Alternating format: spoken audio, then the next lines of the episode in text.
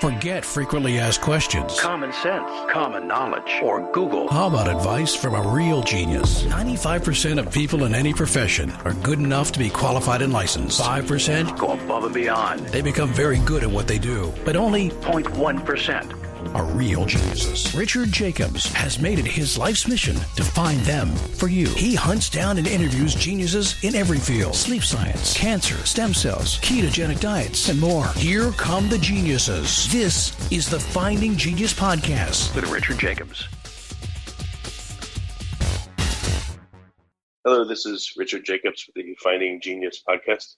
I have Daniel A. Heller, PhD. Uh, he's at the Memorial Sloan Kettering Cancer Center uh, he's looking at biomaterials and nanoscale engineering for molecular sensors and targeted therapeutics uh, to address cancer. So, Daniel, thanks for coming. Great to be here. Thanks a lot, Richard. Yeah, in, in your own words, what uh, what are your current projects? What are you working on?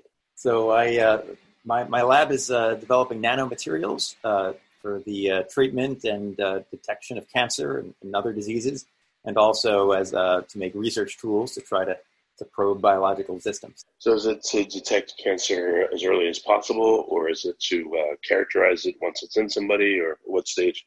Yeah, we, we have a project where, a couple projects where we're uh, working to de- make sensors that detect cancer at, at the earliest stages uh, to try to detect, um, for instance, uh, ovarian cancer, which is uh, a type of cancer that often uh, is detected at later stages when it's hard to treat. So we're making uh, actually implantable uh, sensors uh, devices to, um, uh, to to monitor um, ovarian cancer for early stage detection and also uh, risk of recurrence. people who have risk factors like BRCA mutations. What what does the sensor look at? Like where would it be implanted, and what is it characterizing? We we found that um, the, the current biomarkers and known biomarkers for ovarian cancer are these blood biomarkers and they could potentially be good uh, uh, monitors, except that in the blood they, they don't appear uh, at high enough levels above baseline um, to be able to uh, detect them until the later stages. So we realized that the, the biology of this cancer is such that these markers uh, seem to appear at higher levels in the, for instance, in the fallopian tube, the uterine cavity, the uterus, at higher levels earlier than uh, than they, when they appear in the blood. It's kind of the way the body, the the, uh, the body's uh, these cancer cells are are connected to the blood. They um, so we think that we could access these markers uh, at earlier stages and detect the cancer uh, if we could monitor these markers in these locations. Why don't people try to characterize lymph? Uh, it seems like, unfortunately, that's an early place that a lot of cancers go, regardless of the cancer. Yeah, there, there's definitely uh, thoughts of, of, how to do that, how to monitor lymph. The, one of the issues is that um, it's uh, monitoring lymph in maybe the right the right part of the body, in, in lymph glands, might be uh, difficult to really know where to look and, and when. The, the issue is always that um, that that for screening, um, you don't know uh, kind of who to who, who to select to really kind of look at uh, uh, to, to, to, try to monitor. And if you have a, a, a type of um, method that's that's maybe more invasive or or expensive, involves imaging and um, or, or or taking fluid from somewhere, the question is how to how to pare this this the, all the people in the world down to uh, a manageable number where you can screen or, or, or monitor. And so we're, we're making a sensor to try to implant uh, into patients that either that have a, a, a, major risk factor where we think that um, if we can monitor uh, markers in the place where we think they're going to appear, uh, we'll be able to um, ha- uh, you benefit from the fact that we know that kind of locally in in the in the uterus uh, fallopian tubes, there'll there'll be higher levels of these markers potentially at early stages, earlier stages of, of uh, disease. Um, but is, is anyone um, why, um, why, in lymph nodes one wouldn't want to maybe put a marker, put a sensor there one day? Yeah, if there's a biopsy and it's discovered, I mean, it seems like maybe one of the best ways or a good way is to get to uh, since a lot of lymph nodes get taken out as part of resections. I mean, knowing that maybe putting a sensor attaching to one or more of them that are probably going to be taken out anyway, or possibly, it might be a good monitoring point. Yeah, no, that would be uh, um, that would be a really cool uh, way to uh, way to go. With, certainly with cancers that appear in lymph nodes at, at pretty early stages or at, at uh, in the time course of their uh, progression, that would be a great uh, uh, a great direction. And I guess I, I, I mentioned ovarian cancer because that's what kind of is going on right now in my lab. But the, the direction we're headed is really the thought of, of monitoring. And you have in um, many patients or many many people are thinking about um, about wearable devices, for instance, uh, Apple Watches and, uh, Fitbits, where you're shooting light at the body constantly and you're getting a measurement of something. Right now, you're measuring uh, your pulse, and uh, and that's important for fitness. And and we thought, well, is there a way to interface the these wearable devices with something uh, that's in the body, like a, a biomarker, a protein, um, a, uh, a, a, metabolite. Is there a way to get measurements from of these types of molecules that may be better markers for disease um, using um, a device like a like a wearable device or or something that can just shoot light at the body? And because if you ever look at the Apple Watch, you look at the bottom. If you're wearing one, you see this light uh, shooting at your skin. We wondered, you know, can we use that light to um, to compare with a, something in the body to then get a signal back out of the body for um, to, to, measure a disease. And that's kind of where we're going with this uh, uh, from a ovarian cancer sensor to kind of can we me- make a sensor that measures almost anything you want, but but non-invasively. Where if we could just um, get something maybe in the body that could be nanoscale, or very small at least, um, to to um, and the idea is that we these and we're using uh, carbon nanotubes for this that they give off an infrared signal and they can take uh, they can accept uh, or be excited and, and uh, by light that's red or infrared that can pass through the body uh, at least a few millimeters to even centimeters. And so we're trying to make uh, sensors to to to measure these markers. It could be a blood marker but it could be or, or a local marker like i was talking about with the, the ovarian cancer and then get that signal out of the body um, and to be able to get a real time monitor of a uh, of a biomarker. Why not um, try to look at blood, but look at sur- at surface vessels? You know, like I'm looking at my hand and my wrist.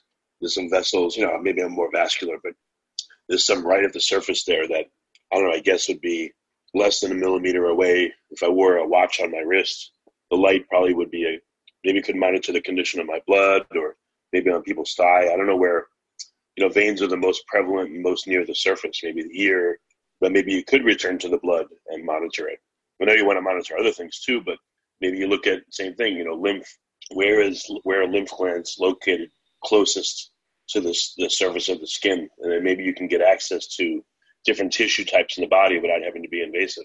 That's, that's exactly right. If we if if we can implant something in those locations that kind of stay there, and uh, we don't need this to be kind of a nano robot that, that goes around the body and looks for things. It's some. It's really just a small uh, uh, device or, or a set of particles that are implanted under the skin, not too deep, maybe millimeters, and it could be in a, in a, in a, in a lymph node. It could be in, uh, in, in um, your lymph vessels. It could be your blood vessels with access to, to the to the serum, to the plasma, to the blood, and uh, and then if uh, we can leave that there, and then just continuously or every intermittently shine the light at it.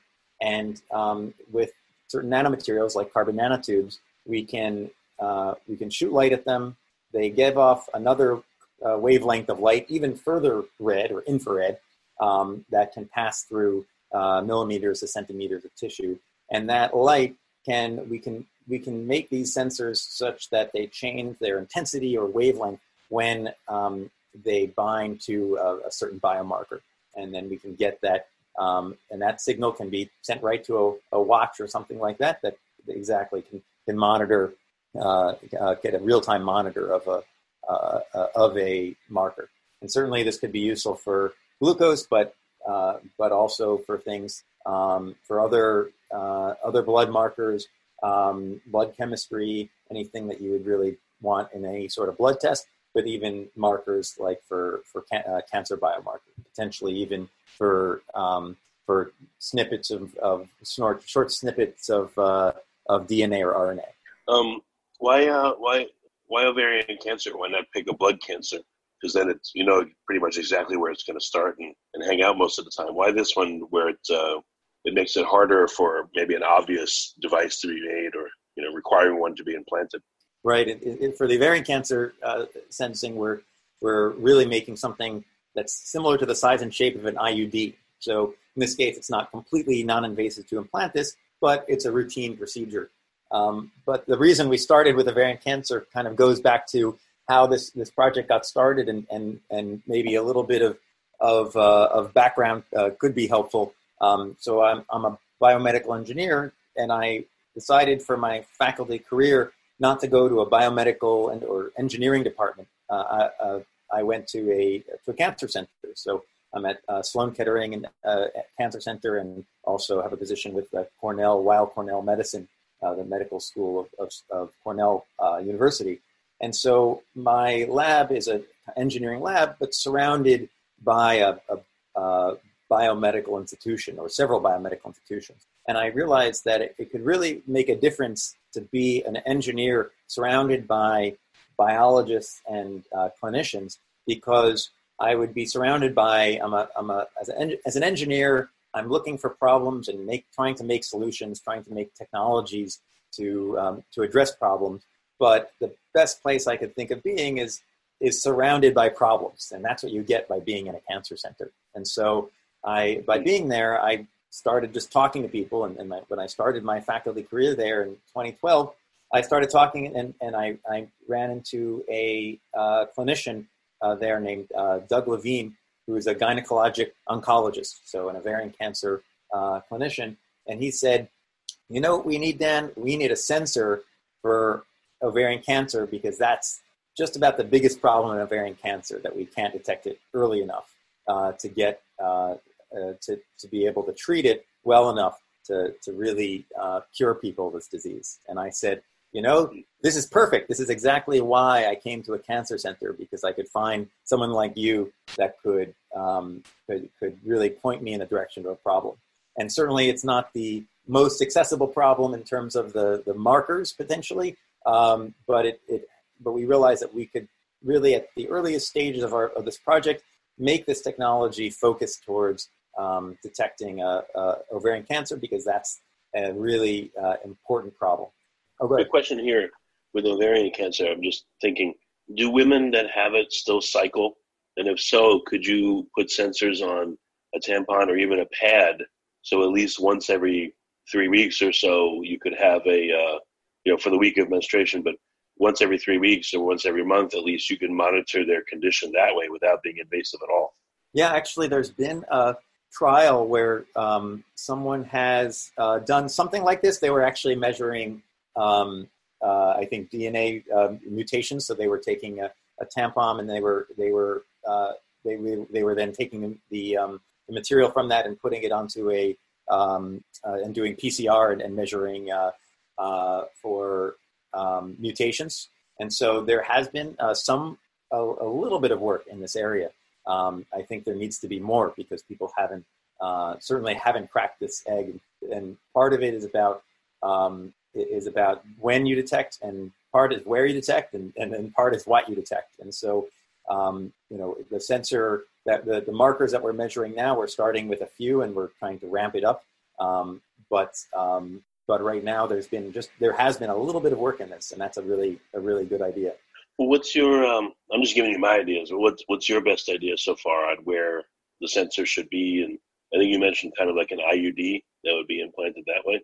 Yeah, right now we're thinking that um, an I, if, if we can implant something like an IU, like a that looks like an IUD but doesn't function like one, it would it would collect biomarkers and uh, and and the the idea is that if we could get a transient response or transient um, collection of marker, if we can put something that dwells there, um, then we have the possibility of looking at and then potentially monitoring it multiple times over the course of of a, of a time frame that you put in there. It could be you, it could be weeks, it could be months, it could be longer. Um, that it might be possible to, uh, uh, see these markers at at um, higher levels um, when they appear there, but also um, get a kind of a cumulative um, measurement. So it's so even if these markers are at low levels, because this sensor is dwelling there, it might be able to detect uh, something that uh, if you just measure at a early at like a single time point, uh, you won't be able to kind of get this cumulative uh, response or cumula- you know, accumulation of the, of the marker. So we're trying to bank on a few different ideas at the same time. One is having something this accumulation. One is putting um, the sensor in a certain location where the markers appear uh, at higher levels. Um, and then the the question is always exactly when you put would put this into a person and what um, risk factors are the best risk, risk factors to, to think about. So we're a good platform would be for existing IUDs if you're able to add a small sensor onto them and then you recruit uh, if they're willing a population of women that would be getting them anyway maybe they get subsidized or something to have them because they want them anyway. And then in healthy people you could monitor and see at least what happens to a device that's used that way you know and when it's removed what kind of things you know uh, block up the sensors etc maybe that's a great way to inform how your device may perform. Yep, exactly. Know, that's uh, that that would be a, uh, being able to get this kind of um, transient measurement, a measurement of uh, multiple data points over time, um, is, is, a great way to, to try to um, to try to get at an issue where most of the time in the past people have been, or currently people are looking at a single data point. Um, but if you can really kind of um, uh, interrogate this device, get a have sensor that can get you can, more continuous readings. Um, the other thought was that we could, um, uh, if, if we could get, even if the biomarker levels are relatively low, but we just can tell whether they're increasing and look at the rate of change, that is, could be a really nice uh, way to measure mar- uh, markers that might be at lower levels um, than uh, and at low levels. But if for each patient, you can monitor kind of the uh, uh, people talk about it as the as the biomarker velocity. Is, is there much work being done to look at, at least somewhat longitudinally, you know, when someone has cancer, for instance, has their blood been drawn at, let's say, one month intervals for two years while they have it? Has this been a major area of study? And if so, what does that show if you do something like that for various types of cancers? You know, have people looked at how the biomarkers for uh, the blood condition trends? Yeah, the um, there's definitely work out there, especially the one the work that I hear most often is in um, prostate cancer, um, and where people are doing um, PSA. The um, uh, is the is the uh, marker that people think about in prostate cancer, and it's always a bit difficult because that marker is not the not a perfect biomarker, but um, there is this PSA velocity um, issue, and, and, people are really using this kind of rate of change of the marker levels uh, in prostate cancer for monitoring. And prostate cancer is is a different kind of um, problem where there's many people who get prostate cancer who really aren't going to progress to a to an advanced, uh, uh, very aggressive cancer. But a certain percentage, I think around 20%, are going to have uh, that conversion from a more of a, from a from a cancer where you can really just kind of monitor this thing, but but not um, but not really in, intervene to something where you really need to intervene. And so people uh, calculate uh, PSA velocity as one marker of this. It's not perfect, and uh, and definitely there's um, there, there, there's uh, there needs to be more markers uh, or more ways to, to, to detect the conversion of a of, of they call indolent uh, disease to aggressive disease but um, that this is an active uh, area of research and even um, use in, in the clinic.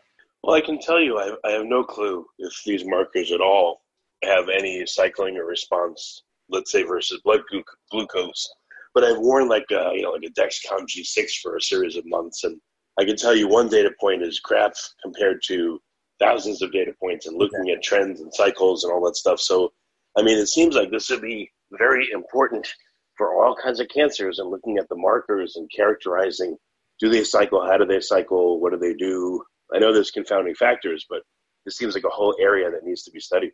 Oh yeah, uh, exactly. And I think biomarker biomarker development, biomarker. Uh, there's there's many people looking at biomarkers uh, and trying to understand when when it's best to, to try to measure these and is there something particularly useful.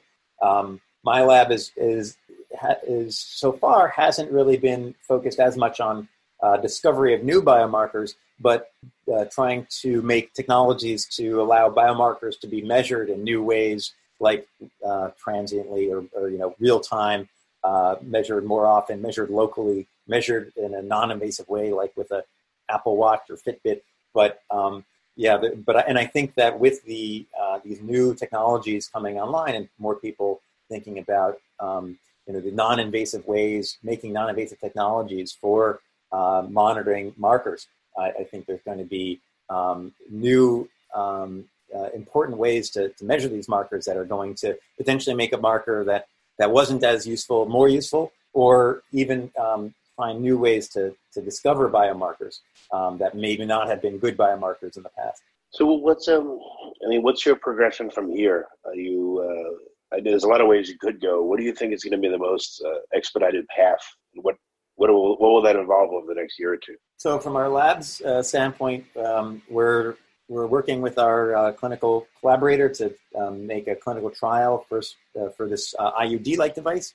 But we're really also in the at at the stage where we have to think about how to take this technology and develop it for um, you know to make it a, a, a more clinical uh, technology because in our lab we can't really just make something and try it in people. So um, part of it is about, um, I think, a lot about the uh, aspects of translation uh, of, a, of a technology and and how the uh, and and how to potentially start a start a small biotech company to try to think about um, this. And we have kind of been on the very early stage of that because we would need to raise funds to develop this technology. Um, but then in, in the lab, we're thinking about how can we really interface the body um, with or interface um, uh, really create the best interface between um, a, marker for cancer or any disease and um, and a and, and a and a doctor who can who can maybe make uh, decisions. And so right now we have this kind of IUD technology, um, but the basis of the technology is really uh, this nanosensor that can be put into many form factors, and that's where we're thinking about how we can best move this towards um, uh, uh, towards the development of something that um, could be useful for many uh, types of, of, diseases, and and thinking about say this this kind of implant under or, or interface with a wearable device where something can be non-invasively measured um, um, in real, you know, by for for many purposes. And so we're really moving towards this kind of um, fitness tracker type um, paradigm because we think it could be useful for many different uh, markers, uh, and not just cancer. Right? uh, since we uh, we think about uh, things like you know, now in these days we're thinking about COVID, and um, we also are thinking about um, markers that might be early stage um, uh, uh, measurements, or maybe not super early, but measurements that could tell someone whether they're going to get really sick, or uh, an early stage marker of cytokine storm syndrome um, where the body start really starts really reacting against um, uh, or, or, or, ramping up its immune system uh, maybe uh, too much. And so we're trying to think in, in this way as well. Can we make a, a, a, measurement for, for these kind of things? Yeah. Well, the, you know, the work you're doing is like very innovative and it's excellent. It's very much needed. So yeah, it's, it's wonderful. What's the best way for people to keep tabs and find out more about uh, the work you're doing? Where can they go? So we um, our, our uh, I have a Twitter feed, but uh, and also we have a um, uh, my, my, my Twitter handle is, is Heller Lab, and uh, and but my uh, my lab's website is uh, is at Sloan Kettering Cancer Center, and so my I could just be Googled under Daniel Heller and Sloan Kettering, and it and it will pop up. Okay, well, very good. Daniel, thank you for coming. It's been a really good call, and I'm glad again you're doing this work. Likewise, thank you so much, Richard. Great talking to you. You've been listening to the Finding Genius podcast with Richard Jacobs. If you like what you hear, be sure to review and subscribe to the Finding Genius podcast on iTunes or wherever you listen to podcasts. And Want to be smarter than everybody else? Become a premium member at findinggeniuspodcast.com. This podcast is for information only. No advice of any kind is being given. Any action you take or don't take as a result of listening is your sole responsibility. Consult professionals when advice is needed.